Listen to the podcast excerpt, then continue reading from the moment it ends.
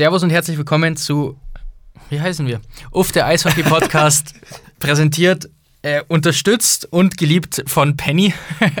ja, was ein Start. Ne? Lieblingsintro bis jetzt, ehrlich. Ja, okay, gut. Äh, Hallihallo, kränkelnder Erik, wie geht's dir? Ja, super geht's mir.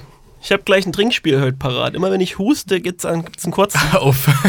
Keiner schafft's bis zum Ende der Folge. Einen kurzen Hustensaft gibt's kurzen da. Husten. Ja, genau, wir machen ja keine Werbung für Alkohol. Nee, nee, einen Hustensaft. Aber ja, ist in Hustensaft nicht irgendwie auch Alkohol drin?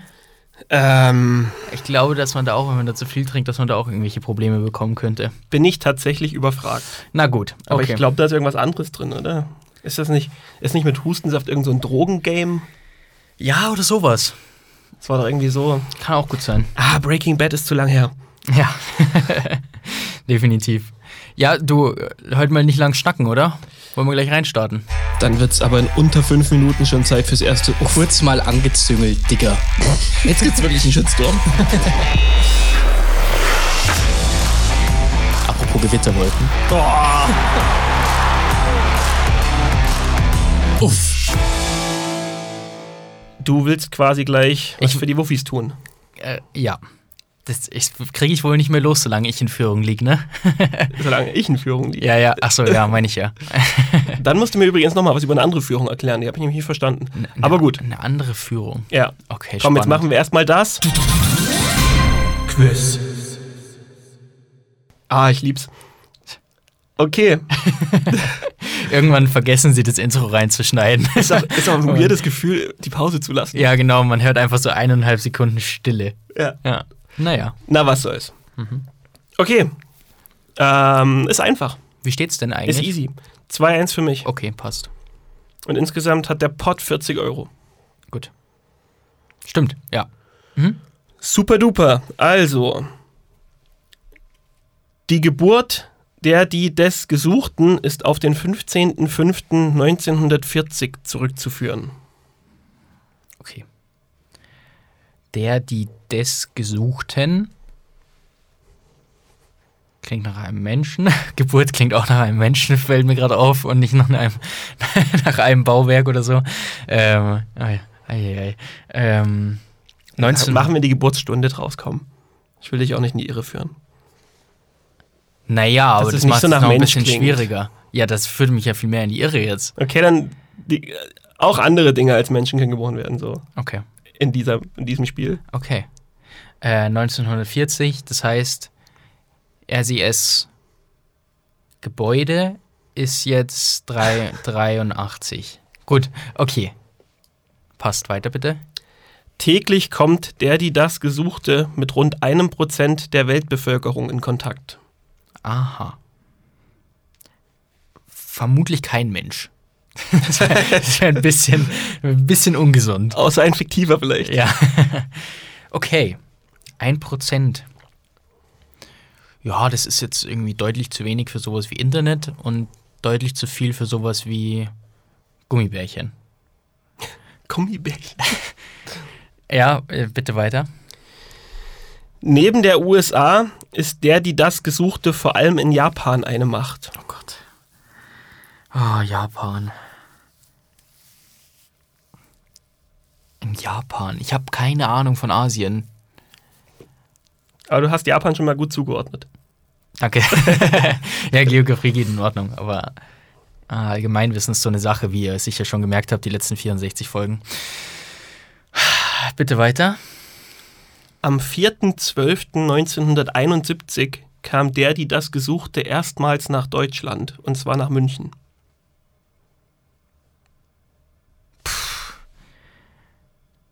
Oh Gott. 1971. Da brauche ich jetzt gar nicht anfangen zu rechnen, vermutlich irgendwie. Also das macht ja irgendwie alles keinen Sinn, wenn es äh, ein Mensch sein soll. Ähm, Vielleicht ist es ja kein Mensch. Ja, ja, eben, genau.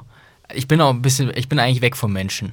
Und jetzt bin ich irgendwie so bei Sudoku, bei Panda-Bären bin ich in Japan. Aber ich bin immer noch extrem verwirrt von dem 1% der Menschheit. Deswegen brauche ich auf jeden Fall Hinweis 5. Okay, jetzt gibt es eine Neuerung. Ich habe nämlich mir diesmal, also für dich spielt es keine Rolle, habe ich mir zwei Wege eingebaut. Uff. Für den Fall, dass du schon zu nah dran bist, einen schwereren Ah. fünften Hinweis. Krass. Du kriegst den einfacheren. Uff, okay. Also sollte Günther ja auch jemals aufhören bei Wer wird Millionär, der Nachfolger wäre gefunden. Ich mach's, Freunde. Ey, gib mal bitte heute wieder Rückmeldung vom Quiz, weil ich hab's es so null Ahnung. Würde mich echt interessieren, ob schon irgendjemand drauf gekommen also mit Sicherheit, aber wann ihr drauf gekommen seid. Ich fand's beim Machen tatsächlich auch einfacher. Jetzt, wo ich die Hinweise dir vorlese, verstehe ich, dass du ein bisschen hängst. Aber Okay. gut. Ja. 2022 war der, die das Gesuchte weltweit über 40.000 Mal zu finden. Aha. Aha. Okay. Über. Hä? Also, es war über 40.000 Mal zu finden. Letztens. Letztens. Letztes Jahr. Ähm, und trotzdem kommen 1% der Weltbevölkerung, was mehr als 40.000 sind, damit täglich in Berührung.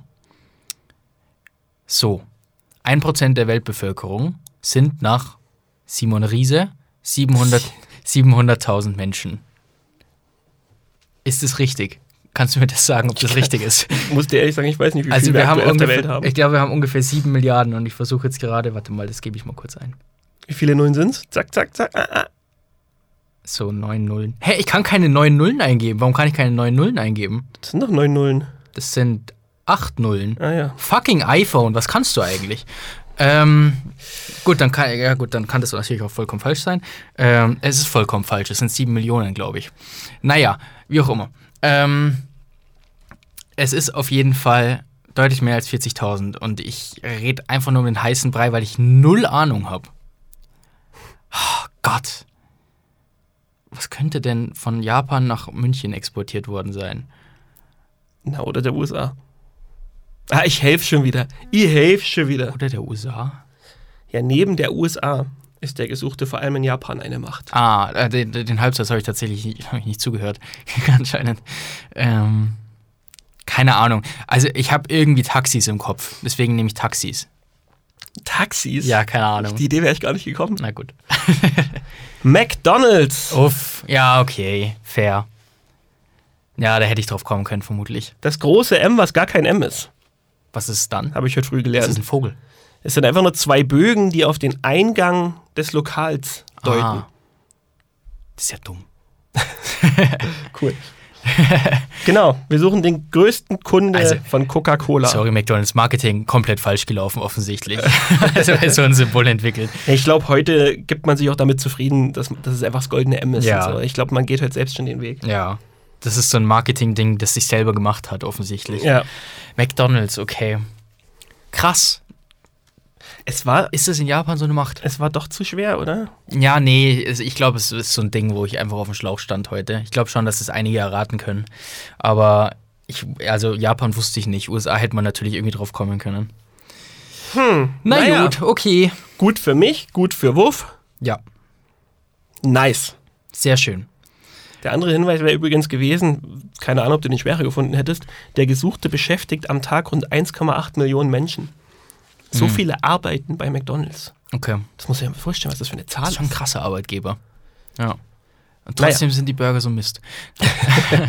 ähm, ich glaube tatsächlich, ich weiß nicht, ob es mir mehr geholfen hätte, aber es hätte mir geholfen, zumindest zu wissen, dass es eine Firma ist. Also dann wäre ich von den Taxis weggekommen. Ja, war auch der Plan, das wieder einen Einstieg zu setzen. Und dann habe ich bei den Hinweisen mir gedacht, ja, na klar, dann kann ich es ja gleich lassen. Ja, ja, ja, verstehe.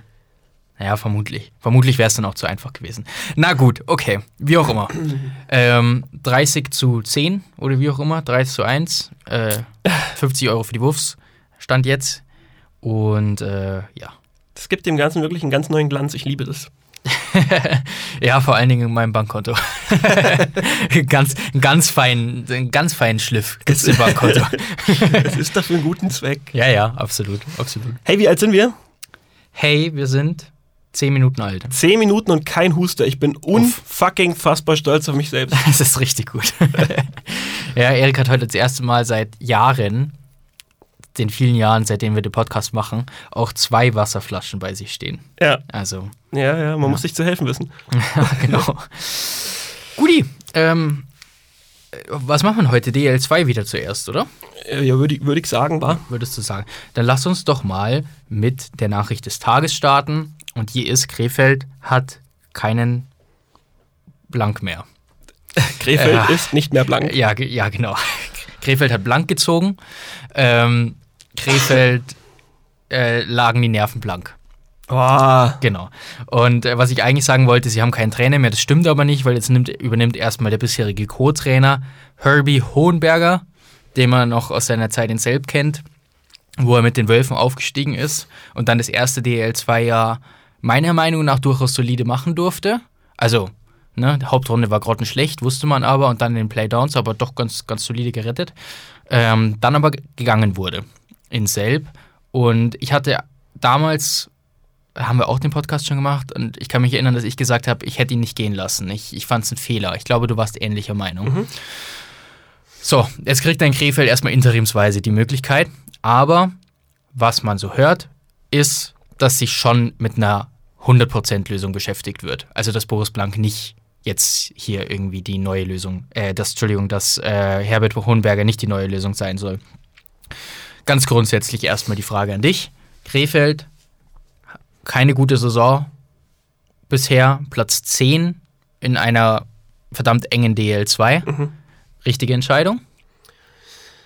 ähm, ja, schon, weil ich von der Besetzung des Trainers ja von Haus aus nicht so angetan war. Aber die reine sportliche Leistung, du hast es jetzt gerade selber gesagt, die DL2 ist enorm ausgeglichen. Und da sehe ich, jetzt habe ich jetzt nicht den Zwang so zwingend gesehen, weil es waren ja doch drei Siege in Folge, worauf jetzt eben wieder dieses Zwei-Niederlagen-Wochenende Mhm. gekommen ist. Und das ist jetzt nicht so überdramatisch für mich. Ja. Genau das habe ich mir auch gedacht. Also, diese drei Siege in Folge, die haben ihn für mich eigentlich relativ fest in diesen Sattel gesetzt. Hätte ich gedacht. Aber man hat halt keine Geduld mehr, gell? Man hat sich jetzt wahrscheinlich auch gedacht, naja, der, der magische 15. Eisblock-Spieltag ist nur noch zwei Spieltage weg. also langsam müssen wir mal eine Entscheidung treffen. Und dann konnte Peter Dreiseitel vermutlich nicht mehr schlafen und hat es lieber heute als morgen gemacht. Ja. Ist dann auch zu verstehen. Ja, es gibt schon so ein paar Sachen, die, die ich in Krefeld ein bisschen kritisch sehe. Das ist zum einen mal die, diese immense Abhängigkeit von diesem Josh McDonald, Ja. mit der man da agiert aktuell. Und das sehe ich gar nicht so zwingend. Also der Kader gibt es schon her, dass du McDonald auch mal Luft holen lässt. Und Ja. einfach mit seiner Reihe agieren lässt. Aber der ist ja gefühlt die letzten Spiele, das war ja schon ein bisschen hilflos.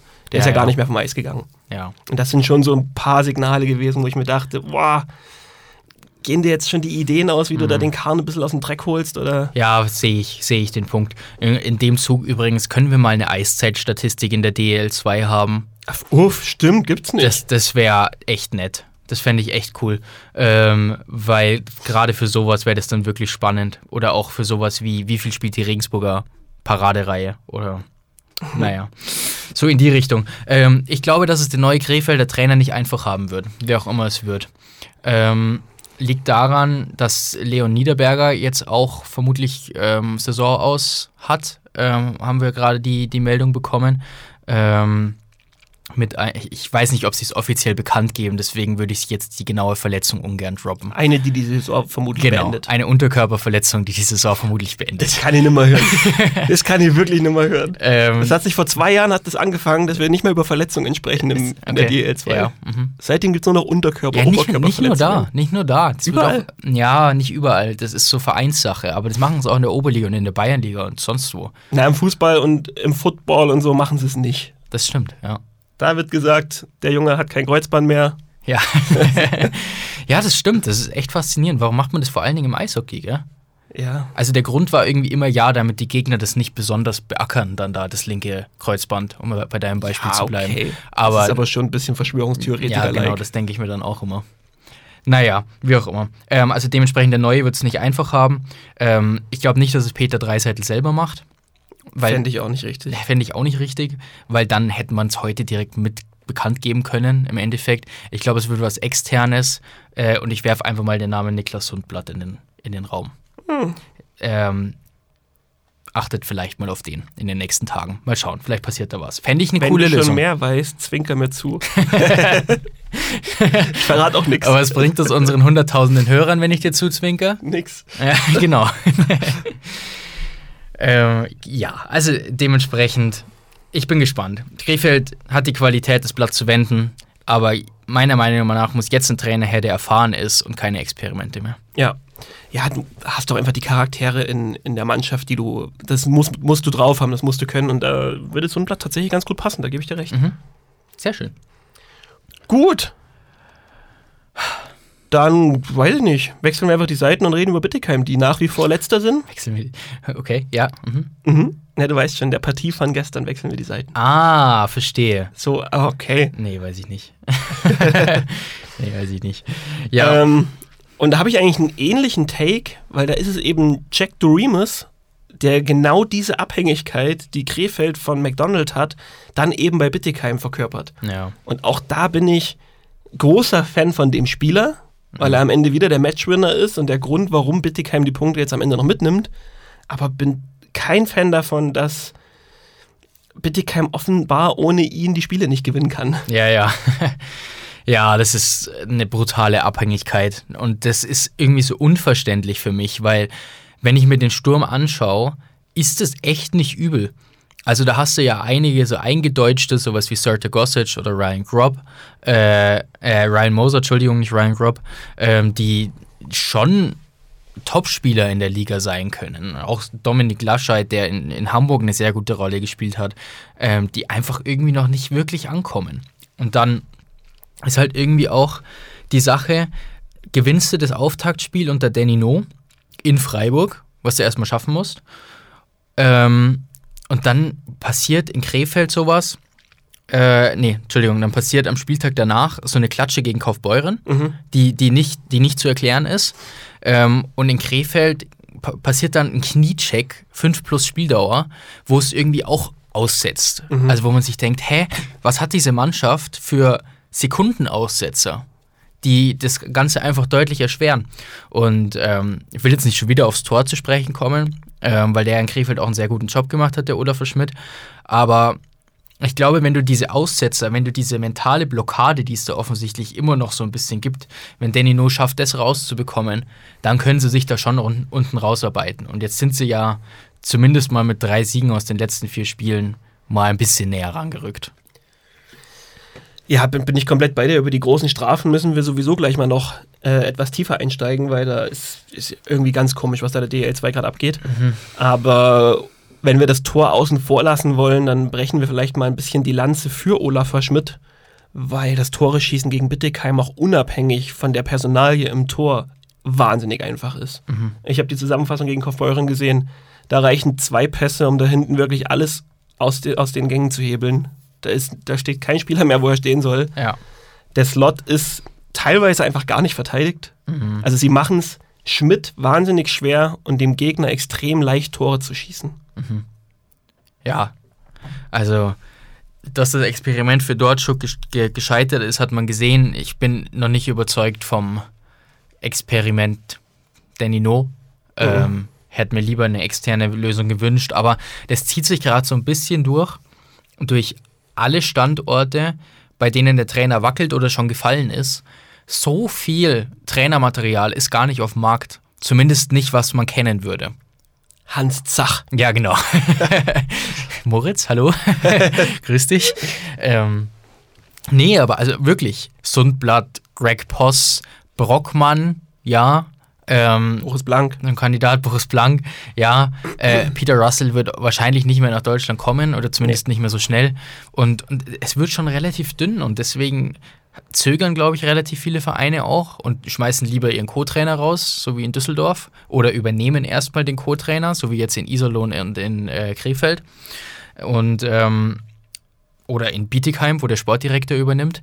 Und diese Lösungen, diese internen Lösungen, da bin ich kein Freund davon. Weil ich mir immer denke, vor allen Dingen, wenn es der Co-Trainer ist, aber auch wenn es der sportliche Leiter ist, da steckt doch eh schon die Idee von derjenigen Person zumindest mit drin zu teilen. Also es ist ja auch gerne mal so, dass an Standorten der Co-Trainer äh, das Spielsystem bestimmt und der Cheftrainer eher für, für die Special Teams zuständig ist. Auch das gibt's. Auch das gibt's sogar an dem Standort, der jetzt seinen Trainer rausgeworfen hat. Dementsprechend frage ich mich dann immer, warum? Also, wenn du einen neuen Impuls setzen willst, dann hol einen von außen, der da frisch rangehen kann. ich habe auch ein bisschen das Gefühl, dass die, die Standorte sehr viel unvorbereiteter in diese Situation gehen. Ich kann mich daran erinnern, vor ein paar Jahren war es oft so, dass wenn du dich damit abgefunden hast, zu sagen, wir machen mit dem Trainer nicht weiter, hast du dich direkt um eine Lösung bemüht. Und na, also fließender Übergang ist auch nicht ganz richtig und war auch den Trainern an den Standorten, an denen das passiert ist, nicht ganz fair. Mhm. Weil das heißt im Endeffekt, mach mal noch zwei Tage Marionette, wir verhandeln noch. ja, ja, ja. Aber es ist jetzt hat es schon alles ein bisschen den Vibe von, na gut, jetzt haben wir ihn entlassen, jetzt werden wir dann nächste Woche uns mal zusammensetzen und drüber sprechen, wie es weitergeht. Ja, wirkt so. Das stimmt. Und das gefällt mir irgendwie nicht. Das hat alles einen sehr unprofessionellen Vibe gerade. Ja. Lass uns doch deine große Strafenthematik mitnehmen, wenn du sie schon so, so mitgebracht hast. Ja, ich habe eigentlich habe ich sie als Frage mitgebracht tatsächlich, Okay. weil wir brauchen glaube ich nicht drüber reden, dass die großen Strafen zugenommen haben. Ja, Das ist glaube ich Fakt. absolut. Ähm, Beispiel Samstag. Wir haben letzte Woche irgendwann beschlossen, dass wir die Sperren ab sofort in die Breaking News mitnehmen. Samstag gab es vier Breaking News für Sperren. A- Alle aus Freitagsspielen. Ja, Also jetzt jeweils zwei Penny DL und DL 2. Also irgendwie, ja, allein unfair. aus der DL2 dürften zwei, wenn nicht drei, schon wieder sein, auf die wir jetzt noch warten. Von gestern wieder. Mhm. Na, whatever. Auf jeden Fall steht das mal außer Frage. Jetzt ist die Frage, hat die Härte zugenommen oder greifen die Schiedsrichter konsequenter durch? Ja, ich bin bei letzterem, um ehrlich zu sein. Du auch? Ich auch, weil es, es ist nicht jede komplett nachvollziehbar. Ja, ja, richtig. Also ich glaube, es ist irgendwie ein Zusammenspiel. Ähm, ich glaube nicht, dass die Härte zugenommen hat. Äh, die Härte hat zugenommen direkt nachdem wieder Zuschauer im Stadion waren, weil dann mehr Emotionen wieder in den Arenen war. Da haben auch die Faustkämpfe natürlich wieder zugenommen, weil es auch wieder erlaubt war, aber ähm, es, es wurde einfach wieder intensiver Eishockey gespielt, ja. Aber jetzt im Vergleich zur letzten Saison sehe ich nicht, dass die Härte zugenommen hätte. Sehe ich tatsächlich auch nicht. Und lustigerweise gibt es für einen Faustkampf ja jetzt gar nicht mehr die große Strafe. Ja, richtig. auch das. Ähm, ich glaube, dass die Schiedsrichter angehalten wurden, die Spieler besser zu schützen. Ähm, und was aber irgendwie auch mit reinspielt, ich will jetzt gar nicht sagen, dass die Schiedsrichter das beeinflusst, aber wir haben so eine Cancel Culture entwickelt im Eishockey. Wie Travis St. Dennis durchs Dorf gejagt wurde nach diesem Check gegen Dave Warsowski. Brutal. Also wir gehen jetzt gerade in die Penny DL, ähm, aber es ist einfach, dieses, dieses Thema betrifft einfach beide Ligen. Ähm, der Check können wir jetzt genauso nehmen als Beispiel für die DL2. Wenn so ein Check gefahren wird, ähm, ekelhaft. Brauchst du nicht, so ein Check. Äh, gesundheitsgefährdend, hundertprozentig. Ähm, dass wir dann aber irgendwie drei Tage drüber reden und ähm, Sperren im zweistelligen Bereich oder sogar für eine ganze Saison fordern, was ich auch gelesen habe, ähm, das macht es dann natürlich nicht besser und ich glaube, dass das mit reinspielt. Ja, es ist allgemein das, so ein bisschen die Thematik, dass man sich jetzt mittlerweile, es ist ja nicht nur im Sport, es ist ja in allen Bereichen so, dass sich jeder jetzt in jedem Thema irgendwie eine Stimme verschaffen will und da mitmischen und dass man das Vertrauen oder wir verlernen, denen zu vertrauen, die ihren Job machen. Ja. Selbst wenn wir ihn nicht können. Mhm. Und das ist gerade, glaube ich, das große Problem, dass wir jetzt den Schiedsrichtern oder dem, dem Schiedsgericht oder wer auch immer dem Gremium, was am Ende Strafen ausspricht, nicht mehr einfach vertrauen, dass sie ihre Arbeit ordentlich machen. Ja. Ich meine, dafür sind sie da, um zu entscheiden, ist das Strafmaß angemessen gewesen, braucht es noch was drauf oder nicht. Mhm. Und da ist jetzt diese, diese dieses, so französisch ist das jetzt hier geworden. irgendwie. Französisch. Raus auf die Straße mit der Fackel. ah, uff, okay. ja, verstehe. Die sind ja da auch mal sehr schnell, wenn da irgendwas in der Politik passiert, was ihnen nicht Ja. gefällt, rennen die ja los. Naja, da hast du recht, ja. Und da würde ich auch einfach mal sagen, Leute, lasst die, lasst die einfach mal ihre Arbeit machen. Die Schieds, die Diskussionen gehören dazu, die haben wir Ja, immer ja. schon gehabt. Die sind dieses Jahr verhältnismäßig wirklich okay. Ja. Und vertraut doch einfach mal drauf, dass danach fachmännisches Personal die richtigen Entscheidungen trifft. Ja. Ähm, drüber diskutieren auf einer ordentlichen Ebene kann man trotzdem. Wir haben da gestern zum Beispiel die Szene mit Peter Triska gehabt, der nach einem Bandencheck von hinten ähm, eine 5 plus Spieldauer bekommen hat. Mhm. Und die, ja, das, das ist eine Szene, die, die finde ich diskussionswürdig. Da kann man schon sagen, puh, ja, es ging eine Verletzungsfolge daraus oder es kam eine Verletzung dabei raus, Das ist natürlich schon irgendwie so ein Punkt, wo du sagen musst, dann muss der Schiedsrichter ja fast handeln. Aber die, das Live-Bild, wenn du gesehen hast, war es schon so, dass du dir gedacht hast, naja, komm. Ja, bleib stehen. Ja. Ja. Andererseits muss man aber natürlich sagen, und das muss vielleicht auch jedem nochmal bewusst werden, auch dann vielleicht den Fans der Wölfe, wir hatten halt in den letzten zwei Jahren auch wirklich, wirklich schlimme Verletzungen. Naja. Auch aus solchen Szenen resultierend. Also ist der Weg vielleicht gar nicht so falsch, auch mal härter durchzugreifen. Ja. Definitiv. Ähm, härter durchgreifen bin ich auch bei dir. Ich bin auch dafür, dass man die Strafmaße erhöht. Ähm, was mir dann nicht gefällt, ist, wenn teilweise Kommentare kommen wie, hey, wie kannst du den Check gegen den Spieler fahren, der schon mal eine Gehirnerschütterung hatte? logisch. Ja, nee, der, dieser Sport ist so unglaublich schnell, der ist so unfassbar schnell. Ähm, Der wusste selbst wenn du seit zehn Jahren gegen diesen Spieler spielst, denkst du in der Sekunde nicht dran, dass der schon mal eine Gehirnerschütterung hatte. Und trotzdem darfst du den Check nicht fahren. Aber das als, also wenn es dann so ein bisschen absurd wird in den Argumenten, Ja. dann finde ich es einfach schwierig. Ja, das sind meistens Kommentare von, von Leuten, die wirklich noch nie mal näher an der Eisfläche dran waren und mal sehen, wie schnell. Also dreh mal den Kopf auf dem Eis schnell, da kommt einer mit 30 km/h angeschossen. Das guckst Ja. du nicht nach, ob das der Bruder von deiner besten Freundin ist. Selbst wenn, dann wird es verdient haben. ja, Ja, also ganz so klar. nämlich. Ja. Guti, haben wir das erledigt, das Thema. Genau. Ähm, wir haben, aber, also ich meine, wir haben schon tatsächlich 26 Minuten geredet Was? und davon eben 16 über die DL2.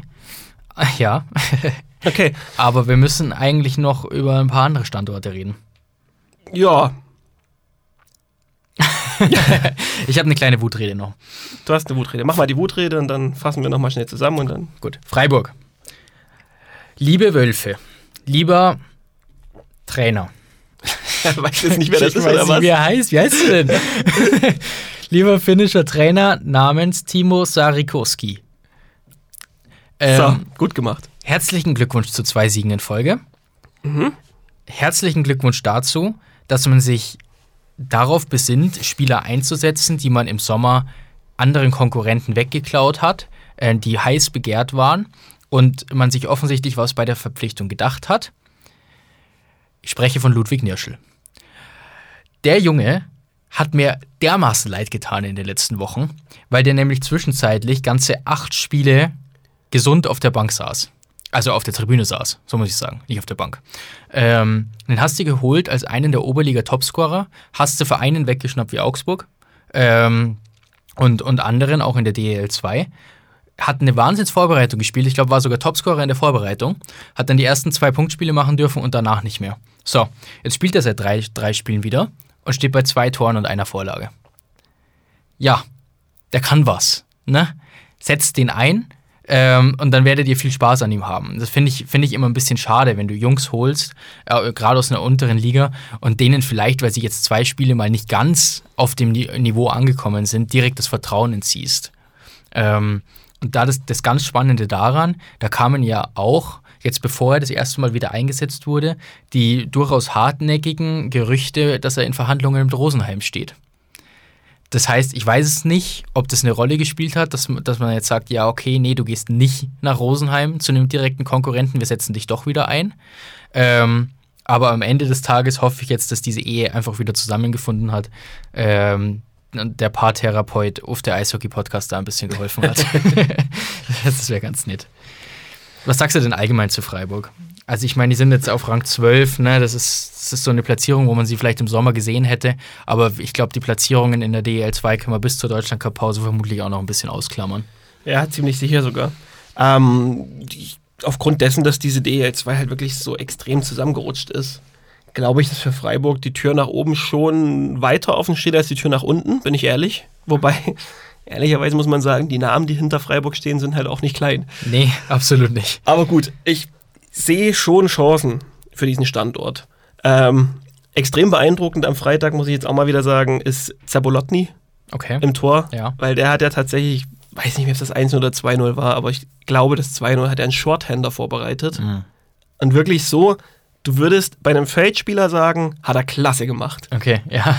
Also wirklich Scheibe abgefangen, sofort fallen lassen, Flippass über die ganze Eisfläche in den Lauf. Liebe ich. Also herausragend. Ja. Und ähnlich gut ist er ja aktuell auch in seinem, in seinem Daily Doing, also als Torhüter selbst. Ja, es ist, wie du schon sagst, du musst, du musst den Spielern, die du hast, vertrauen, dir Eiszeit geben, auch leistungsbezogen natürlich. Wenn ein Spieler gerade gut, Klar. gut im Saft ist, musst du den spielen lassen. Das ist, also, verstehe ich nicht. Wenn das faktisch genauso abgelaufen ist, wie du gesagt hast, Ja. dann war es wirklich ein Monster-Scheiß-Job. Das wäre ein schöner Folgentitel. Aber wir nehmen keine Schimpfwörter in den Folgentitel. Was ist das Schimpfwort? Scheiß. Ach komm, Nee. dann war es ein Monster, schlechter Job, so. Monster-Schmarrn-Job. Monster, Schmarrn, nee, das ist zu süß. ist süß, okay. Ja, wir schauen nochmal.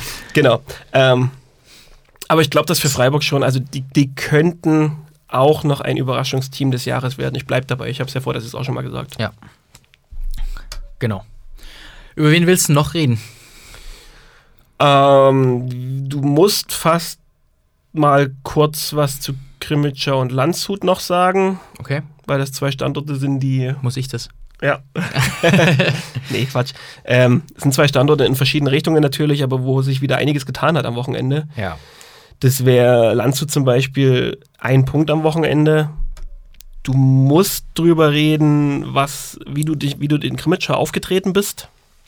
Weil dieses Spiel wurde dir eigentlich von den Gastgebern zweimal schon geschenkt. Ja. Und das noch aus der Hand zu geben, das, das ist den Landshut dann wirklich nicht würdig. Und das, ich verstehe es auch gar nicht so richtig. Der, EV, der, der, der EVL ist so absurd. Das ist unglaublich. Ich, ich kann mich daran erinnern, dass wir hier vor zwei Wochen im Podcast darüber geredet haben und ich sowas gesagt habe wie: Landshut ist so ein Standort, denen traust du zu, dass sie jetzt neun Spiele in Folge gewinnen. Und dann kam, glaube ich, der Halbsatz hinterher, ich weiß nicht von dir oder von mir, aber sie können auch neun Spiele in Folge verlieren. Ja. Und was haben sie jetzt? Vier Niederlagen in Folge. Ja. Also, ah, wie, wie, woher kommt das? ja, mir schmeckt die Art und Weise auch nicht. Du kannst jetzt schon, wenn du es jetzt Landshut nicht überbewerten willst, könntest du jetzt wieder sagen, okay, das waren vier Spiele gegen Kassel, Krefeld, ähm, Bad Nauheim und Krimitschau. Ja. Krimitschau ist guten Fahrt, die anderen drei Standorte haben eine gewisse Größe in der Liga. Ähm, dementsprechend könntest du das jetzt sogar noch als Verteidigungsargument aufführen. Ja, könntest du? Aber tatsächlich sind ja zwei der vier genannten einfach nicht gut gerade. Ja, genau. Also wir reden da von Platz 10 und Platz 13. Krefeld-Nauheim. Und mir, mir stinkt die Art und Weise ein bisschen. Also, du hast da gestern diesen Doppelschlag. Du müsstest eigentlich mit breiter Brust in dieses zweite Drittel gehen. Lässt dich komplett wegschnüren. Dann kassierst den Anschluss. Gehst wieder mit zwei in Führung. Kassierst wieder den Anschluss. Nutzt sofort einen Patzer von Oleg Schelin aus. Bist im letzten Drittel schon, wo du eigentlich sagst, yo, jetzt, das dritte Momentum, was wir jetzt geschenkt bekommen in diesem Spiel, das nutzen wir jetzt. Und kassierst wieder den fünften drauf Ja. den Ausgleich. Und das, das, die- die- diese, diese Instabilitäten dieser Mannschaft, ich, ich kann es nicht nachvollziehen, weil du liest dir den Kader durch, du siehst auch die einzelnen Spieler, das sind der Meinschein, der Zientag, der Kabutli, das sind alles, Wahnsinnsmannschaft. ja, die liest sich quer so geil. Wahnsinnsmannschaft. Und dann verstehst du nicht, warum die so wackeln. Und ich habe jetzt heute in der Eishockey News gelesen, ein Interview mit Tommy Brandl, der gesagt hat, äh, kabinenintern war das Ziel, unter die ersten zehn zu kommen.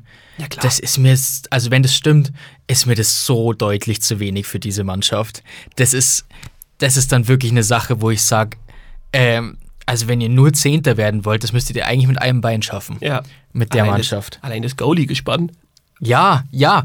Und das ist, das ist ganz interessant. Ich habe nämlich heute in den Discord gefragt, in den Landshut-Channel, ähm, wie, denn, wie denn die Meinung zu Jonas Langmann ist. Weil der steht bei nicht mal 88% Fangquote aktuell. Ähm, und ich habe aber zu wenig gesehen, um es beurteilen zu können. Und da kam die Antwort von Markus, äh, der geschrieben hat: Mit Sicherheit mag Langmann ein, lang, ein klasse Torwart sein. Jedoch bin ich der Meinung, dass Dietl und Vogel, eventuell noch Pertuch, gereicht hätten. Dietl gefällt mir bisher immer sehr gut und auch Vogel hat eine augenscheinlich bessere Saison als letztes Jahr.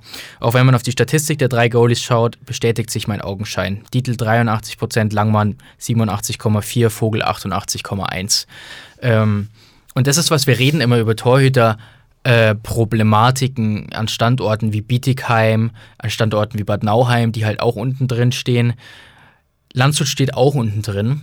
Und so eine klare Nummer 1 haben sie irgendwie nicht. Ist schon ein Problem. Und wenn der beste Torhüter der 19-Jährige ist, naja.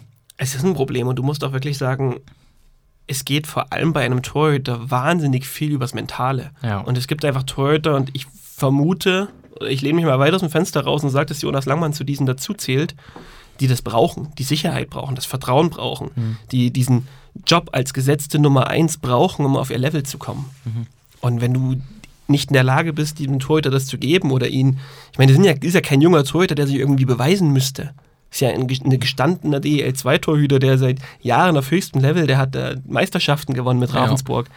Wenn du den dann irgendwie in so einen, in so einen Fight reinhaust und sagst, ja, jetzt guck mal, verdien dir mal deine Nummer 1, aber Mhm. sehe ich problematisch. Und ich glaube, da wäre Landshut wirklich besser bedient, wenn sie Jonas Langmann jetzt einfach das Vertrauen mal schenken und sagen, wir haben dich geholt, weil wir ein Problem mit unserem Gespann gesehen haben. Du bist jetzt für uns die Nummer eins, du bist wahnsinnig stark gebackupt, wenn irgendwas mal ist, wenn du dich nicht gut fühlst, wenn du Beschwerden hast, wenn es wirklich mal nicht läuft, dann mach dir keine Sorgen, ist dann genug da, aber ansonsten gehört das Tor dir. Ja, Und ich glaube, dann hast du auch wieder einen Langmann jenseits der 90% Fangquote. das kann ich mir auch sehr gut vorstellen, ja. Ist ja auch eine neue Situation einfach für ihn, gell? Also, ist spannend, ja. Spannend. Ähm, mal wieder gesagt, das Wort. Ja, Wir müssen, wir müssen mal ein bisschen hier in, in die Pötte kommen. Das ist unglaublich. Wir reden schon so lange über die DL2. Das ist so ein richtiger Fachtalk heute. Ja, das, Das ist ist- kacke. also, Das ist kacke. Sorry, Leute. Sorry, dass wir so viel über Eishockey reden. ja, also pass auf jetzt. Dresden in der Defensive, das war jetzt überhaupt nichts am Wochenende. Habt ihr Glück, dass ihr das Spiel noch gedreht habt. Lausitzer Füchse, das ist ein bisschen viel Einzelaktion, was da gerade passiert. Es wäre schön, wenn das wieder die Mannschaft ein bisschen mehr in, im Zusammenspiel macht. Ähm, Krimitschau, ja, irre, oder? Ja. Ähm, ja, also ernsthaft, Lindberg und Smith, was da am Wochenende abgelaufen ist und allgemein, was das für ein Duo ist, was sich da Naja. gerade zusammenfindet, Brutal. das ist extrem stark. Das, das stellt die eigentliche Top-Reihe um Saponari, Verbeek und Kaninen jetzt tatsächlich einfach in den Schatten. Ja. ja, Colin Smith, neun Vorlagen an den letzten zwei Wochenenden. Das habe ich so im Kopf zu der, zu der Mannschaft. Also, Ja, die haben gestern vier und fünf Punkte, also die haben zusammen Ja. kombiniert gestern neun Punkte gemacht. Das ja, ist gestört. Wahnsinn. Haben auch die beste Offensive der Liga tatsächlich, die Eispiraten, gell? Und zwar nicht nur so ein bisschen, sondern mit zehn Toren Vorsprung. Ja, das ist absurd, weil die Eispiraten Grimmitschau eigentlich fürs Tore schießen nicht bekannt waren. Nee, überhaupt nicht. Und das ist schön. Man ihnen. Es ist endlich wieder, endlich kann man in den Sahnpark gehen und schönes Eishockey anschauen. Ja, Das muss was haben. Ja, das, die Frage ist, wo kommt's her, ne? Ist es wirklich Ja. der Torres-Effekt? Dass man wirklich sagen kann, es ist einfach ein Trainer, der jetzt sehr viel mehr aufs Offensivspiel setzt? Ja. Oder hat der ganze Standort verstanden, dass man die Mannschaft auch wieder einfach so ausrichtet, Mhm. dass sie offensiv Eishockey spielen kann? Whatever. Ja. Ähm, Kaufbeuren habe ich mir noch aufgeschrieben tatsächlich, weil es da einfach wieder zwei junge Spieler gab, die ja. enorm guten Job gemacht haben. Das ist Babulis im Tor, Hm. der aktuell, ja, nur zwei Einsätze, aber der steht bei 97% Fangquote. Hm. Also, holla die Waldfee. Hätte man auch gar nicht, also ich auch gar nicht erwartet von ihm, um ehrlich zu sein, weil er in Bad Nauheim eben noch nicht die Rolle gespielt hat. Nicht Ja. annähernd. Ja, und zusätzlich natürlich Yannick Bockhart, gell? der hat es ja auch in unsere Starting Six der Woche geschafft. Janik Burkhardt ist auch so aus dem Nichts gekommen. Das ist auch so ein, so ein Kraus wieder, den Kaufbeuern einfach mal so rauszaubert. So ein Kraus. Ja, äh, Hanni Kraus jetzt auch ähm, sein CHL-Debüt gegeben für München schon, also auch der kleine Bruder von Johannes, äh, von Philipp, Entschuldigung, ähm, jetzt auch schon mit ersten Erfahrungen auf ganz, ganz Top-Niveau. Kaufbeuren, die Nachwuchsschmiede, brutal. Für mich vielleicht die beste des Landes mittlerweile, zumindest in der DNL. Ähm, wenn ich auch schaue, dass, dass zum Beispiel Mannheim jetzt die Meisterrunde verpasst hat. Also Wahnsinn, Respekt, wirklich richtig gute Arbeit. Ja. Schön zu sehen. Und dann würde ich sagen, machen wir die Liga rund mit der Frage der Woche. Ja, Und die stellt sich doch heute mal in der Form, dass auffällig ist, dass es an gewissen Standorten in diesem Jahr diese absoluten Ausnahmespieler gibt. Ja. Also du hast jedes Jahr in jeder Mannschaft die Spieler, die, die Topscorer, die Goldhelme natürlich in der DL2 dementsprechend auch. Aber es hat ein bisschen den Anschein, als hätten wir dieses Jahr mit zum Beispiel Andrew Jogen in Regensburg, mit Tobias Lindberg in Krimitschau, mit Reed Duke in Rosenheim Spieler, die das Ganze noch übertrumpfen, die wirklich so ein bisschen über den Dingen stehen, Mhm. die vielleicht wirklich auch einfach das Prädikat verdient haben, zu gut für die Liga. Ja. Und da wäre doch einfach mal die Frage, wer ist denn in dieser Riege noch die Nummer eins? Ja. Wer ist der Garland 2324? genau. Ähm, wir werden das morgen Oh, wann? Lass, lass mir mal den Contentplan schauen. Es ist so viel, was wir, was wir posten den ganzen Tag. ähm, Es reißt nicht ab. wir werden morgen Mittag, werden wir, Dienstagmittag, werden wir diese Frage in unserem Instagram-Feed posten. Ähm, kommentiert da gerne drunter. Würde, würde uns schwerst interessieren, wie da, die, die, wie da die Meinungen sind und wer der Spieler des Jahres dann vermutlich werden wird in der DL2 laut eurer Expertise. Guti. So it is. Dann, wie immer, Liga Zwischenpause im Sinne von Schnellschussrunde. Ähm, und weil wir jetzt geschlagene 28 Minuten über die DL2 geredet haben, Darf ich jetzt wieder nicht mehr als ein Wort sagen? darfst du sowieso nicht mehr als ein Wort sagen, richtig? Ähm, und wir, wir frühstücken die DL jetzt einfach ab. Das heißt, natürlich nicht, aber das heißt, die Schnellschussrunde ist heute. Ähm, wir gehen die DL-Tabelle einmal durch. Von 1 bis 14. Machst du mal auf, bitte. Äh, dass du es dass du's auch vor dir hast. Und dann darfst du mir zu jedem Verein ein Wort sagen, wie zufrieden man bisher sein kann mit dem, mit dem Tabellenplatz.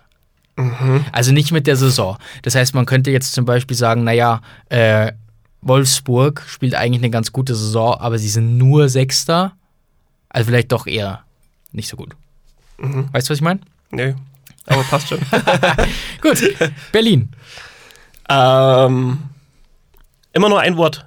Ja, du kannst auch eine Phrase. Also im Soll ist auch okay. Ähm, Erntetag.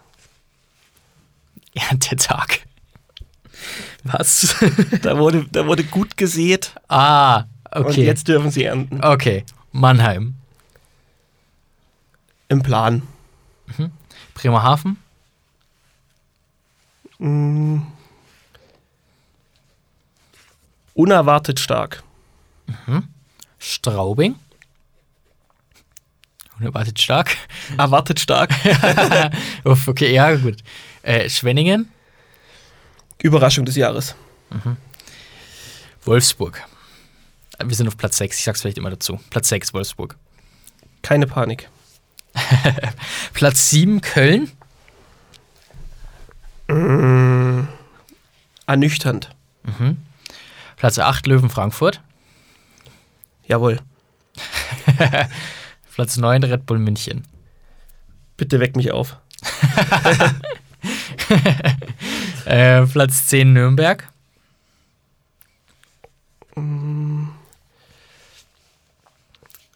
Luft nach oben.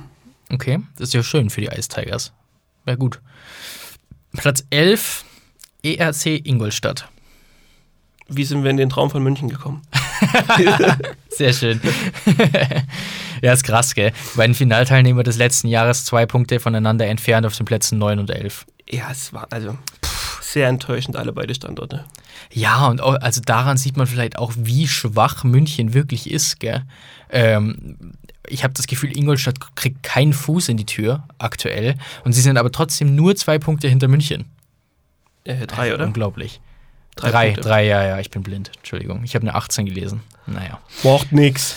Äh, Platz 12, Augsburger Panther. Ähm, passt. Ja. Würden sie wahrscheinlich auch nach 52 unterschreiben. Spieltagen. Äh, Platz 13, DEG. Habe ich dir doch gesagt. Okay. Und Platz 14, Iserlohn Roosters. Habe ich dir doch gesagt. Lausitz. Uff. Boah, ey, ja, wollen wir da, gehst du, willst du auf die Nachricht ein, also anspielen? Nee, welche Nachricht? Okay, wir haben eine Nachricht bekommen und ähm, wir haben, danke erstmal für die Schnellschussrunde, Danke. wir haben ähm, im Fazit in unserem DEL2 Spieltagsfeed am Freitag oder so ähm, gepostet äh, oder geschrieben, von wegen äh, Iserlohn muss aufwachen, sonst gehen die Fahrten bald in die Lausitz oder nach Freiburg oder irgendwie sowas. In die Lausitz und nach Freiburg. Ist ja erstmal nicht falsch. Ist nicht falsch. Und dann hat derjenige, ich glaube, Füchse-Fan geschrieben, also erstmal, es heißt nicht in die Lausitz, weil der Verein ist in Weißwasser. Hä? Ja, war falsch. Deswegen geht's doch trotzdem in die Lausitz. ist genau richtig, ja. Aber okay. Ähm, und warum man das denn so despektierlich schreiben würde. Also man hätte ja auch Bietigheim und Landshut nennen können, zum Beispiel. Ja, die hätten vielleicht auch nicht so viel rumgejammert. Das meine ich mit Cancel Culture so ein bisschen. Oder mit, mit Haar in der, in der Suppe finden. Kann ich an der Stelle nicht einfach sagen, schön, dass von 14 DEL2-Standorten ne, Ja. ich die erste Verbindung war? Ja. Das kann auch ein Kompliment sein, dass es der erste Club war, an dem man dachte. Ja, ja, Wahnsinn. Also, naja, in, interessant, interessant gewesen. Aber hey, ähm, liebt euch alle mal ein bisschen mehr. Wie sagen die bei gemischtes Hack immer? Äh, habt euch lieb. Liebt euch. Seid nett zueinander. Das sagt er immer. Seid nett Ehrlich? zueinander. Seid doch mal lieb zueinander. Seid doch mal lieb zueinander. Ja, mach doch einfach mal. Mensch. Und fahrt mal in die Lausitz. Kruzifix. Ich war, ja genau. ich war am Mittwoch bei uns am, am Wochenmarkt in Tölz ähm, und war das erste Mal nicht an meinem gewohnten Gemüsestand, sondern bei einem anderen. Und es ist so ein Typ, der ist so ein bisschen komisch, weil der macht immer Witze.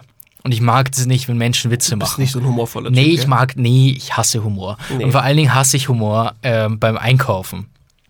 Das, das ist mir unangenehm. Wenn ich einkaufen gehe, dann will ich einkaufen und nichts anderes. Dann nehme ich meine sieben Auberginen mit und meine drei Paprika Was machst du denn mit sieben und dann Auberginen? ja essen. Ähm, und dann, dann ist gut. Brauche ich keine, keine lustigen Geschichten. Und dann hat er da, habe ich gesagt, ja, ich brauche ungefähr eineinhalb Kilo Kürbis. Und dann hat er schon angefangen mit, okay, 15 Kilo Kürbis. Dann habe ich mir schon gedacht, oh nee, bitte, ich will wieder zu meinem anderen Stand. Ähm, und dann hat er mich verabschiedet. Das fand ich aber wiederum ganz nett, deswegen möchte ich jetzt die Lanze brechen.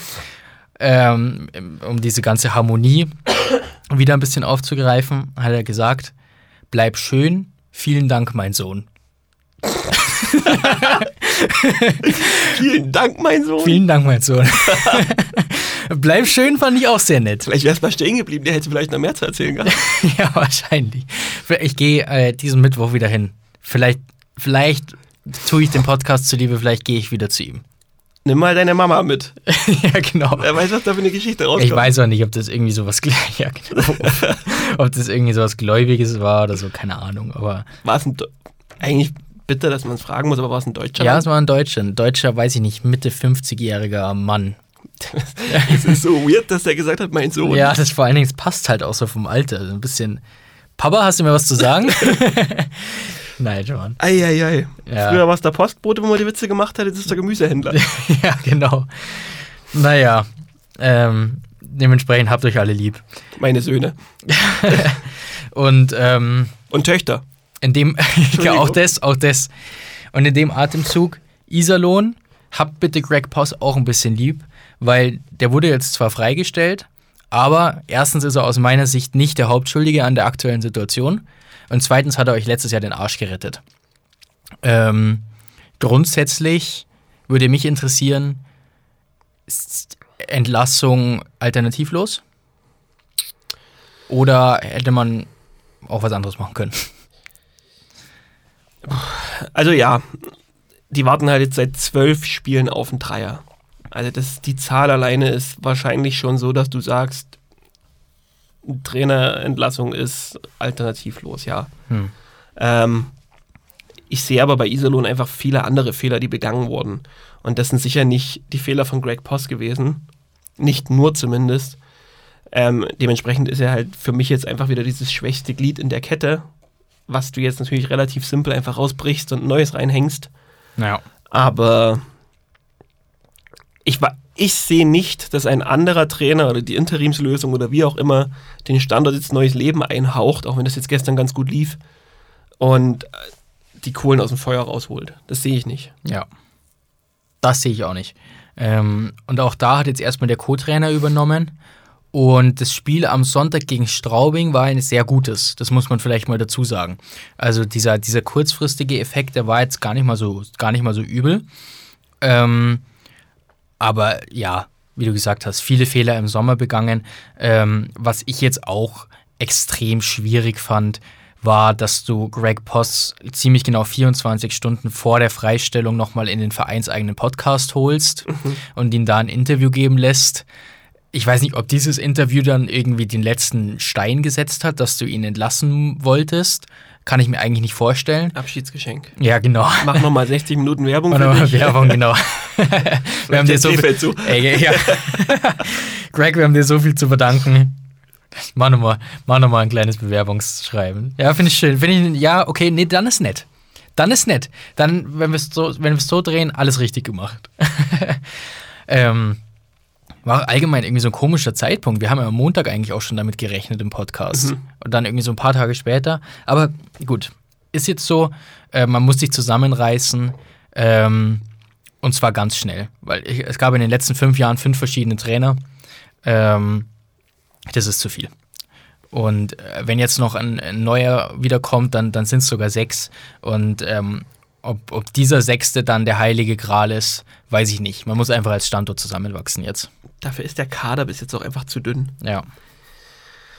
Ich muss dir auch sagen, er hat ja nochmal am Ende des Tages alles versucht. Er hat jetzt die Neuzugänge reingeworfen, er hat die Verteidigungspärchen komplett durcheinander gewürfelt am, im Donnerstagsspiel nochmal, was ich ein Stück weit erst sehr kritisch gesehen habe, Ja. weil ich mir dachte, uff, was probierst du denn jetzt Ja, ja. an einem 13. Spieltag? Und dann habe ich mir aber gedacht, und muss ich natürlich dann auch mal, ähm, mal Danke an Herr Ullmann sagen. Ich glaube, der war es, der es angesprochen hat. Weil er dann mal ein bisschen auf den Gedanke gebracht hat, dass das natürlich das einfache Eishockey wieder fördert. Mhm. Und da hat er vollkommen recht. Und den Gedanken, den sehe ich so bei so Reihenumstellungen oft gar nicht, dass man damit dieses Verspielte und dieses, was einem vielleicht nicht gefällt, das, das zu viele Schnörkelgedrehe und Gemache, Mhm. dass du das damit so ein bisschen killen kannst. Sehr guter Punkt, ja. Ähm, genau, dementsprechend, er hat alles versucht. Der Kader gibt leider bis jetzt nicht viel her. Du hast Spieler drin, die definitiv Luft nach oben haben. Ja. Aber das jetzt rauszukitzeln aus der Situation, da brauchst du, glaube ich, ein bisschen mehr als jetzt einfach nur einen Trainer. Ja, du hast halt auch brutal die Seuche, muss man auch sagen. Also, wenn du diesen Tausch gesehen hast, Proske, Jentsch, hätte man eher gedacht, okay, Jentsch ist der bessere Spieler Ja. auf dem Papier. So, jetzt steht äh, Taro Jentsch bei zwei Punkten in sieben Spielen und Proske bei vier Punkten in vier Spielen. Ähm, auch das ist schiefgegangen, stand jetzt. Und das ist, das, ja, ist einfach so ein Sinnbild der Saison. Aber das wirft so ein bisschen die Brücke nach Mannheim, ähm, wo eben Yannick Proske auch in der ersten Reihe Eiszeit bekommen hat. Jetzt auch den Verletzungen geschuldet. Ähm, erstmal grundsätzlich sehr, sehr cool und stark von, von Johann Lundskog. Ähm, jetzt haben sie Tyler Ennis geholt. Für die erste Reihe, vermutlich. Schön. Muss ich echt Schön. sagen. Schön für, Schön. Die, schön für die Liga, oder? Ja, ein toller Spieler. Ja. Ist definitiv ein toller Spieler. Ich habe auch, also ich habe es tatsächlich in der Minute gar nicht mitbekommen. Ähm, aber meine Freundin ist gerade so ein Adler Mannheim Fanboy, Fangirl. Mm. Fangirl. Mm, Ja, mm. ich lasse es mal so sacken. Ähm, und dann hat sie mir privat in Insta den Beitrag geschickt. Tyler Ennis, herzlich willkommen. Und hat drunter geschrieben, ist der gut? Nee. ja, nee. Und ich dann so, ja, Schatz, der ist verdammt gut. Ähm, und dann sie, ja, sehr gut, weil wir, weil wir, weil wir haben ja so viele Verletzte. wir sind schon beim Wir. Ähm, und äh, de dementsprechend, das, das trifft es, finde ich, ganz gut eigentlich. Also es ist eine treffende Analyse. Der muss gut sein, weil Mannheim hat so viele Verletzte. Und sie haben schon so ein bisschen, also ich meine, die Ergebnisse passen noch und so, aber es ist nicht mehr so dominant. Und ich glaube, dass Tyler Ennis wirklich so ein extremer Unterschiedsspieler sein kann in der DL. Die Ergebnisse passen. Die haben gestern gegen das schlechteste Team der DEL verloren. Ja, aber Düs Düsseldorf ohne Scheiß, die starten jetzt einen Lauf. Die starten jetzt einen Lauf, die müssen erst mal gucken, dass sie. Naja. Nee, komm, ehrlich. Schlechtestes Unterzahl der Liga, schlechtestes Überzahl der Liga, schlechteste Torschusseffizienz der Liga. Dafür ist Heilsbringer Mike Pellegrims jetzt da. Ja. Der macht jetzt die Special Teams und alles wird gut. Und auf einmal trifft Oliszewski. Genau, richtig. nee, du hast schon recht. Ich meine, das Düsseldorf-Spiel war natürlich absoluter Bockmist. Ähm, aber ich, ich bin gespannt, ob die DEG vielleicht in irgendeiner Form einen Schalter umlegen kann. Weil du hast es letzte Woche auch angesprochen. Es ist ja nicht so, als wäre das Team schrecklich. Es müssen einfach nur Dinge funktionieren. Nee, Die haben nur schlechtes Eis zu Hause. Ja, genau. genau. Also ich meine, das kann man ja einfach auswechseln. Ja. Ich warte bei Düsseldorf ja eh immer ein bisschen drauf, dass die jetzt einfach mal ihren, ihren Weg nach oben ein bisschen angehen. Ja. Und da ist tatsächlich die, die Personalie Henrik Haukeland für mich einer der, der größten Punkte. Du kannst mit diesem Torhüter nicht schlechter als 10 stehen, das geht nicht. Nee, es geht eigentlich nicht. Das stimmt. Ja, vor allen Dingen, weil es halt auch so ein Vielspieler ist, gell? Ja. Der wird auch, ich weiß es gar nicht, ich glaube, Hane hat ein Spiel gemacht bisher. Also der Haukeland wird auch dieses Jahr wieder über 45 Spiele kommen, äh, wenn er sich nicht verletzt und ähm, dementsprechend, ja. Ich glaube auch, dass das Düsseldorf nach oben äh, rutscht und da ist dann halt die Frage, Augsburg haben jetzt so ein kleines Polster auf Isel und auf Düsseldorf, aber wenn die beide jetzt durch Trainerwechsel, beim einen Cheftrainer und beim anderen Co-Trainer, ähm, in irgendeiner Form Serien starten könnten, dann hat Augsburg ein Problem. Weil Ingolstadt und Nürnberg, also Ingolstadt wird auch nicht da unten bleiben, wenn es normal bleibt, und Nürnberg ist schon ein ganzes Stück weg. Dementsprechend ähm, dieser Tabellenplatz 12 für Augsburg besser als erwartet, aber es ist genau ein Punkt pro Spiel. Also mal die Kirche im Dorf lassen, gell? so gut war es noch nicht. Definitiv nicht. Vor allem hat Augsburg immer noch so ein bisschen. Das kannst du natürlich immer positiv und negativ sehen, aber das Tore schießen funktioniert ja auch nach wie vor noch nicht. Ja. Also der beste Scorer ist da Hakulinen. Ja, danke. Ich glaube schon. Der schwimmt da jetzt um die 0,7 Punkte pro Spiel. Ja. Und wenn das dein bester Stürmer Schrägstrich Conti ist, Mhm. dann kannst du dir ja selbst mal ausmalen, was die anderen bisher produzieren. Ja. Das kannst du jetzt natürlich ein bisschen als, weiß nicht, als hoffnungsvoll sehen und sagen, die brauchen ja vielleicht auch nur noch ein bisschen explodieren und dann ist da noch viel mehr drin. Andererseits musst du aber auch sagen, vielleicht sind sie auch in Augsburg einfach nicht besser. Mhm. Ja. Wo mir gestern das Herz aufgegangen ist, am gestrigen Sonntag, ähm, Joe Canetta, Torhüter der Löwen Frankfurt. Wieso ist der eigentlich nicht in der Starting Six der Woche? Ja. Genau. Weiß ich auch nicht. Sind also Amateure beim Eisblock. Auf jeden Fall. Ähm, der hat ganz schön Gegenwind bekommen von der Fanbasis. Er hat kein leichtes Erbe, weil Jake Hildebrand war der Gott in Frankfurt die letzten zwei Jahre. Sehr kleiner, aber Sehr kle- ja. ich glaube, Jesus war auch nicht so groß. Damals wurde man noch nicht so groß. also, gefährliches Halbwissen, Simon. Wurden damals überhaupt schon Körpergrößen gemessen? das, das, da hast du recht. Das weiß ich nicht genau. Aber ich bin mir ziemlich sicher, dass Jesus auf dem Markt auch die Menschen mit meinem Sohn verabschiedet hat. 1,87 war er. Was? Ja. Gibt es eine Körpergröße von Jesus? Ja. Hast du das gerade. ge- Okay, was ist die Quelle? Ähm, ORF. Den Österreichern glaubt man nichts. Nee. Neurochirurgie. Jesus war 1,87 groß. Hä, was für Neurochirurgie? Keine Ahnung. Hä? Äh. Hä, ich bin maximal überfordert. Ein italienischer Neurochirurg will anhand einer Analyse des Turiner Grabtuchs die Größe von Jesus ermittelt haben. Seiner Ansicht nach war Gottes Sohn exakt 1,87 groß. Für viele gläubige Christen ist Santa Sindone das Grabtuch, in das der Leichnam Christi nach der Kreuzigung gehüllt wurde. Ich Na, hab- ist ja wurscht, Ich habe noch jetzt- weniger verstanden als beim Quiz am Anfang gerade. Na, der hat das Grabtuch genommen und hat gesagt, 1,87 ist er. Das kann gar nicht sein. Das ist 2000 Jahre her, wenn ich das richtig verstanden habe, dass der gelebt hat. Ein bisschen mehr sogar nur, aber. Genau. Hä, da waren die Menschen Miniaturen. aber die waren Jesus wie war so doch kein Mensch, das war Gottes. Sohn. Ach so, okay, das war wie so ein Gott, Riese dürfen wir damals. so darüber reden? Ich weiß es nicht. also, zurück zum Goalie. Joe Canetta, der Jesus der Neuzeit. ähm, nein, Hildebrand war das. Äh, jetzt wirklich, also richtig, richtig stark gehalten am Sonntag. Und ich finde es einen extrem spektakulären, spektakulären Goalie, der auch immer mal wieder einen Unhaltbaren rausholt und dann halt auch mal wieder so ein Ei kassiert. Aber irgendwie mag ich so Goalies. Deswegen ist André Jukov ja auch so geil. Wenn man jetzt nach die, Bremerhaven die, den. Übergang würde ich doch machen. Ja, okay, dann nimm den Übergang gleich mit. Weißt du, wer auch noch so ist? Wer? Ilja Andriukov. Ah, der russische Jesus. Oh, jetzt wird's zu deep hier. Jetzt Okay, ja, ja, gut, Entschuldigung.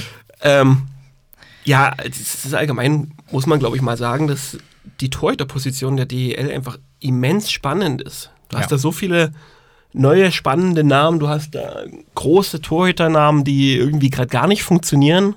Was dann eben einen Strahlmeier betrifft, der nicht so hundertprozentig da ist, wo man ihn kennt. Ein, ein Niederberger, der äh, irgendwie Luft nach oben hat, ein Haukeland, der um den Abstieg kämpft. Und ja. dann hast du dann so einen Standort wie Bremerhaven, da wo die Nummer 1, Schrägstrich 2, ähm, sich verletzt. Gudlewskis dann auch nicht mehr einsatzfähig ist. Dann muss der André Jukov, der da erst per Tryout irgendwie aus irgendeinem ja. Oberliga-gallischen Dorf rausgezogen Ja. wurde, muss dann da rein und dann holen die halt einfach mit dem zwei Sieger am Wochenende. Ja. Also das ist echt eine geile Nummer und dann auch in Berlin ja noch. Ja, mega. Ganz kurze Zwischenfrage, bevor ich auf Bremerhaven auch mit eingehen wollen würde. Bester Goalie der Penny DL bisher? Äh, laufende Saison? Ja. Oh, Weil ich habe zwei Namen im Kopf. na, eigentlich geht für mich nichts, trotz, also auch unabhängig von gestern, geht für mich eigentlich nichts an Jake Hildebrand gerade vorbei. Oh, okay. Den hätte ich nicht im Kopf gehabt. Aber ist, ist es der mit der zweitbesten Fangquote und der mit den meisten Shutouts, nämlich zwei? Ähm, Hunter Miskard auch zwei. Ich hätte Eriksson gesagt. Mhm. 94,5. Ja, Uff. auch wahnsinnig massiv. Oder aber tatsächlich so ein bisschen Dark Horse, Michael Garteig. Weil wenn wir unsere Eisblock Starting Six nehmen, hat der Ja, schon drei Nominierungen in sechs Wochen. Und also der rettet Ingolstadt regelmäßig den Arsch.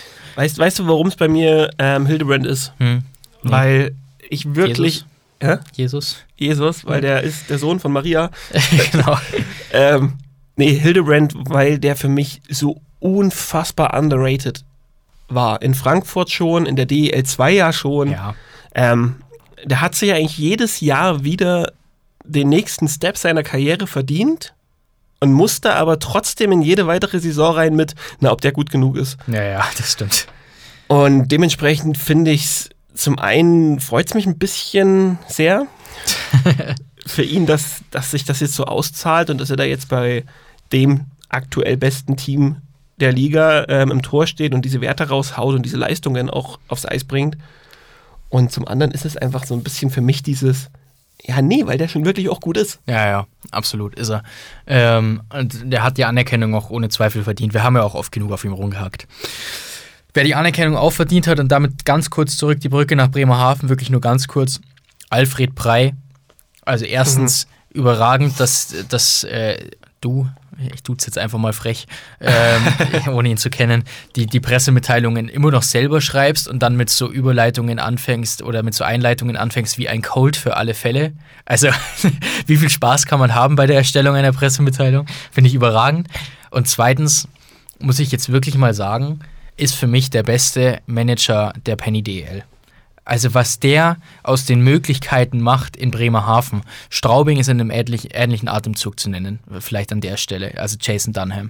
Ähm, aber was Alfred Prey, da immer rausholt aus den Möglichkeiten, jetzt wieder so ein Colt Conrad, der im ersten und im zweiten Drittel jeweils in der ersten Minute trifft, äh, herzlichen Glückwunsch. Unglaublich. Ich, ich, ich sehe Bremerhaven tatsächlich noch ein bisschen beeindruckender als Straubing, weil es sind bei Bremerhaven oft die Transfers, die du im ersten Moment belächelst. Ja, auch das stimmt. Es ist dann dieser Appendino, wo du sagst, naja, klar kannst du den nehmen. Ja. Und jetzt haut er da den Doppelpack am Donnerstag wieder raus. Ich weiß jetzt nicht genau, bei wie vielen Punkten er steht, aber er steht gut. Ja. Ähm, dazu dann wieder diese andere Jukov-Nummer, das, das ist schon fast ein bisschen gruselig, als hätte er da Vorahnung gehabt. Total, ja. Und dann kommt da dieser unorthodoxe Russe und macht da. Also, wenn du beim Torhüter-Spiel zuschaust, ist ja unfassbar. Das, Das ist wirklich, das ist so lustig. kannst du ja gar nicht erklären, wie der die Pucks hält. Das ist so wild. Aber das ist tatsächlich, weil du gesagt hast, Russe. Ähm, Shilin denke ich mir oft dasselbe. Der hat für mich auch keinen Stil. Ja. Und trotzdem funktioniert er extrem gut in Crimmage oder hat gut funktioniert in Show. Ähm, das, das ja, ja, das sind nur als Beispiele. wie, du, wie du dann natürlich sagst, Colt Conrad, dann auch äh, Bruggieser, der ist jetzt nicht neu, aber der ist ja Nee, nee. auch mal irgendwie aus dem Nichts rausgeholt worden. Ja, ja. Ähm, dementsprechend, das ist schon. Bei Straubing sind es oft so, dass du das eher das Gefühl hast, ach, wie haben sie den jetzt gekriegt? ja, da hast recht. Ja. So Naja. Justin Braun, so aus der NHL einfach mal irgendwie überzeugt. Dass, dass der gut ist, war relativ Ja. klar, ne, aufgrund seiner Vita. Das stimmt, ein Das guter macht, Punkt. Das macht die Arbeit ja auch nicht schlechter, deswegen. Nee, um Gottes Willen. Aber Die Tigers haben jetzt so ein bisschen ihren Flow verloren. Ähm, kein regulärer Sieg aus den letzten fünf Spielen. Und vor allen Dingen den defensiven Flow, den wir, mal so, den wir mal so gelobt haben. Das heißt, es war jetzt auch in diesen fünf Spielen nur einmal weniger als drei Gegentore, was jetzt äh, grundsätzlich kein schrecklicher Fakt ist, aber wenn man es mit den vorherigen acht Spielen vergleicht, auffällig schwach, vergleichsweise. Ähm, und da, da muss jetzt irgendwie auch langsam der Schalter umgelegt werden, weil dafür ist auch in der Penny DL die Tabelle noch zu eng, dass man sich sowas äh, längerfristig äh, Wort darf. äh, Genau. erlauben, erlauben, das ist das Wort. Erlauben darf. stark, Simon. Danke. Gut, Dann würde ich sagen, laufen wir mal über Schwenning drüber. Okay. Und den entziehe ich jetzt mal so ein bisschen das, das Prädikat Überraschung. Weil Okay. ich glaube tatsächlich, oder ich bin echt der Meinung, dass wir das jetzt mal akzeptieren können, dass die vielleicht nicht als Eintagsfliege dort oben gerade stehen. Mhm. Das ist eine sehr solide Arbeit, das ist sehr konstante Arbeit. Woche für Woche bestätigt sich das gerade so ein bisschen, ähm, dass die Arbeit von Steve Walker da durchaus Früchte trägt. Und dann eben, du hast es vorher schon mal gesagt, dann hast du halt einfach hinten einen Torhüter drin, der das Übrige tut. Mhm. Dementsprechend glaube ich nicht, ich, ich sage nicht, dass Schwenning da irgendwo auf Platz 3 oder 4 da jetzt in die Playoffs geht. Nee, nee. Aber ein Abrutschen auf die Ränge 9, 10 oder tiefer sehe ich nicht mehr. Bin ich bei dir, zu 100 Prozent. Und da wäre es mal spannend, äh, so ein bisschen so Advanced Stats zu haben und zu sehen, vielleicht können wir das mal irgendwie rausarbeiten, von wo die Schüsse kommen, äh, der Gegner von den Wild Wings. Weil die Erfahrung in der Verteidigung hatten wir schon mal angesprochen. Boyle, Marshall, Larkin, alles äh, Leute, die wissen, wie man verteidigt. Ähm, und ich glaube, dass das mit reinspielt in die überragende Fangquote. Ja. Eriksson, habe ich das Gefühl, kriegt hauptsächlich Gegentore von der Blauen, ähm, die irgendwie abgefälscht wurden, Ja, oder unglücklich oder, oder so. irgendwas. Genau, sonst irgendwas. Aber aus dem Slot passiert da sehr wenig. Ich habe das Gefühl, dass sie ihr eigenes Tor unglaublich stark verteidigen. Und wenn du dem Eriksson nur die einfachen Schüsse gibst, dann kommen eben so astronomische Werte raus. Und ja, wir reden über das erste Saisonviertel, aber unter die 93 Prozent rutscht er auch diese Saison nicht, wenn das so weitergeht. Nee. Dementsprechend, hey, geil, coole Arbeit. Immer schön, wenn so ein Überraschungsteam da oben mit reinschnuppert. Und von Schwenningen hätten es die wenigsten erwartet. Ja, und man könnte es dem Trainer auch einfach. Ja, absolut. Absolut. Und dann würde ich die Liga schließen, indem ich dich frage, ob die Red Bulls jetzt den Gang nach oben schaffen, ob das Spiel gestern als Dosen. oh, Okay. Als du.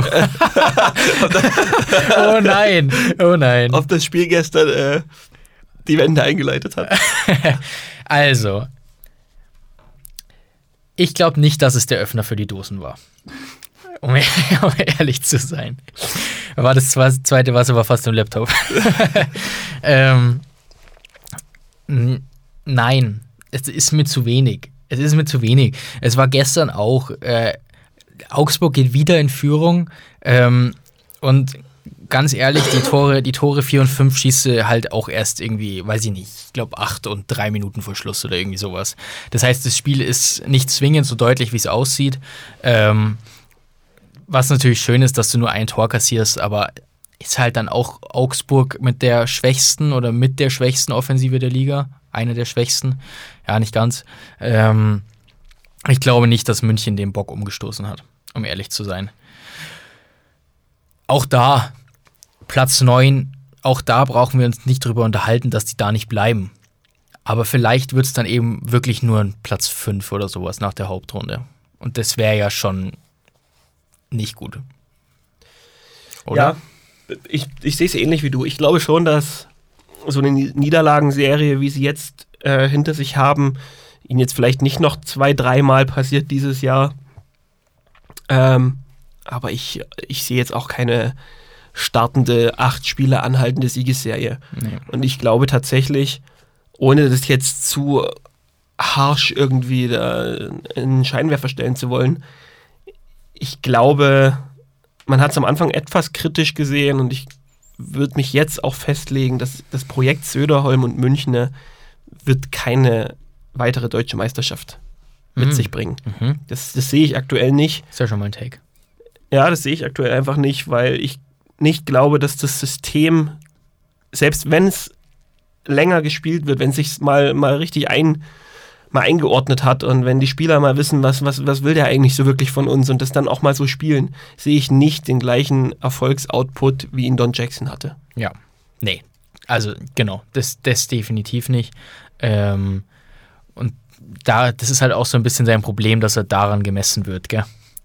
Also, das Das macht es halt nicht leichter. Selbstverständlich, aber wenn du die Red Bulls übernimmst nach dieser Ära, ja. dann musst du dir halt auch ähm, dessen bewusst sein, dass du damit gemessen wirst. Ja. Und wenn du dann auf einem neunten Tabellenplatz nach 13 Spieltagen stehst, dann musst du dich auch damit abfinden, dass Absolut. es keinen Dosenöffner gab. Warum steht bei Benz ist auch, auch ein schöner Folgentitel, vielleicht wird's der. Ähm, ben Smith, warum steht bei ihm auf der Penny DL Webseite äh, Nationalität Italien? Hä? Hab ich was verpasst? Nee, das kann nicht stimmen. Also ich habe schon Elite, ge- Elite prospected. Der ist in den USA geboren. Definitiv. Da steht nichts von Italien. Könnt ihr, könnt ihr uns da mal aufklären? Grazie. Das wäre nett. Moritz, kannst du mal. Prego? Ah, ja, genau. Mach, mach mal was. Nee, das nur als kleine, kleine Randnotiz. Ah, ganz komische Nummer. Also Wikipedia sagt auch, das ist ein US-amerikanischer Eishockeyspieler, ja, vielleicht haben wir da was gefunden. Guti. der noch nie nach Italien reist und das auch in seiner Zukunft nicht mehr tun wird. Quatsch. Schön. Passt. Dann, ich habe noch eine Mini-Kleinigkeit. Und zwar habe ich in einem anderen Podcast gehört, auf dem Weg hierhin. Äh, Dudes, der Podcast, äh, übrigens zu empfehlen. Sehr gut. Was für ein Ding? Dudes. Dudes. Äh, was, das, dieses englische Wort für Kumpel? Nee, nicht Kumpels, irgendwie so Jungs. Ach, Dudes. Dudes, ja. Dudes. Dudes. Ich habe Dudes verstanden. Dudes. So wie Fatz. Ja. also D-U-D-E-S. Äh, sehr guter Podcast. Ähm, wollen jetzt aber keine Werbung machen, die sind erfolgreich genug. Ähm, haben äh, von einem Weltrekord erzählt, dass jemand in England ähm, einen Fußball jongliert hat.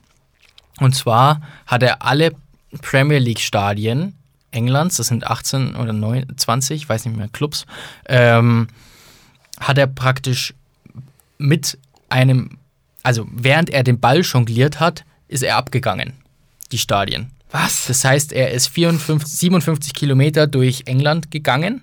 Er hat einen 57 Nee, durch Kilometer. London, Entschuldigung. Durch London. Mein Fehler. Durch London und Umgebung, also alle, die da in der Gegend sind. Ähm, und hat währenddessen den Ball jongliert. So, hat dafür 14 Stunden gebraucht, hat den Ball nie abgesetzt. Du hättest wirklich studieren sollen. Äh, Vollkommen. Warum? Nee, er. Ach so. Ach so. Äh, und jetzt ist meine Frage. Wir sagen doch immer, was der Fußball kann, das können wir schon lange. Schockierter Blick. Schockierter Blick. Wie könnte man diesen Weltrekord aufs Eishockey ummünzen? Ich hätte gern einen Eisblock-Weltrekord. Das wäre schon cool. Ich, ich muss, also die Idee fixt mich sofort an. Aber ich glaube, das Puck-Jonglieren ähm, beispielsweise, weiß ich nicht, von Rosenheim nach Landshut, um jetzt mal ein Derby zu nehmen einfach, ähm, nicht funktionieren würde. Naja, warum nicht? 57 Kilometer lang den Fußball jonglieren finde ich wahrscheinlich schwieriger. Ehrlich? Ja, jemand, der, also weiß nicht, Also, ein Eishockey-Profi, der jongliert den Punkt ewig. ja. Also, das wäre mal, das wär mal ein spannendes Experiment. Also, lasst, liebe Community, wenn ihr da Ideen habt, wie wir da einen Weltrekord aufstellen Wir können. promoten das. Wir, genau, oder wir machen es selbst. Ähm, das wäre das wär, das wär echt eine coole Sache. Und ansonsten lassen wir uns irgendwas anderes einfallen lassen. Sowas wie ein Eishockeyschläger als olympische Fackel, den wir einmal durch ganz Deutschland schicken und dann in der Eisblock-Story praktisch äh, begleiten. Irgendwie sowas. Brennend. Nein, nicht brennend. Keine Ahnung, irgendwas Cooles. Lass uns mal irgendwas Cooles machen. Ja, ich, ich- würde gerne mal irgendwas Cooles machen Macht meinem Leben. ihr, schickt ihr uns mal Ideen, Genau, was es da für, für geile Weltrekordversuche möglich wären. genau. Gut. Dann- Sauber! meine Söhne. Bis nächsten Montag. Meine Söhne und Töchter. Letztens hatten wir doch schon Christi Erik. Ja, stimmt. Wir werden langsam zum, zum Bibel-TV. Das ist schön. Ein bisschen, bisschen äh, Heiligenschein tut, tut uns ganz gut. So ist es. Ähm, ja, diese Woche ist wieder viel Eishockey. Viel Spaß dabei. So ist es. Tschüssi. Wie baut man eine harmonische Beziehung zu seinem Hund auf? Puh, gar nicht so leicht. Und deshalb frage ich nach, wie es anderen Hundeeltern gelingt, beziehungsweise wie die daran arbeiten. Bei Iswas Dog reden wir dann drüber. Alle 14 Tage neu mit mir, Malte Asmus und unserer Expertin für eine harmonische Mensch-Hund-Beziehung, Melanie Lippisch. Ist was, Dog? Mit Malte Asmus. Überall, wo es Podcasts gibt.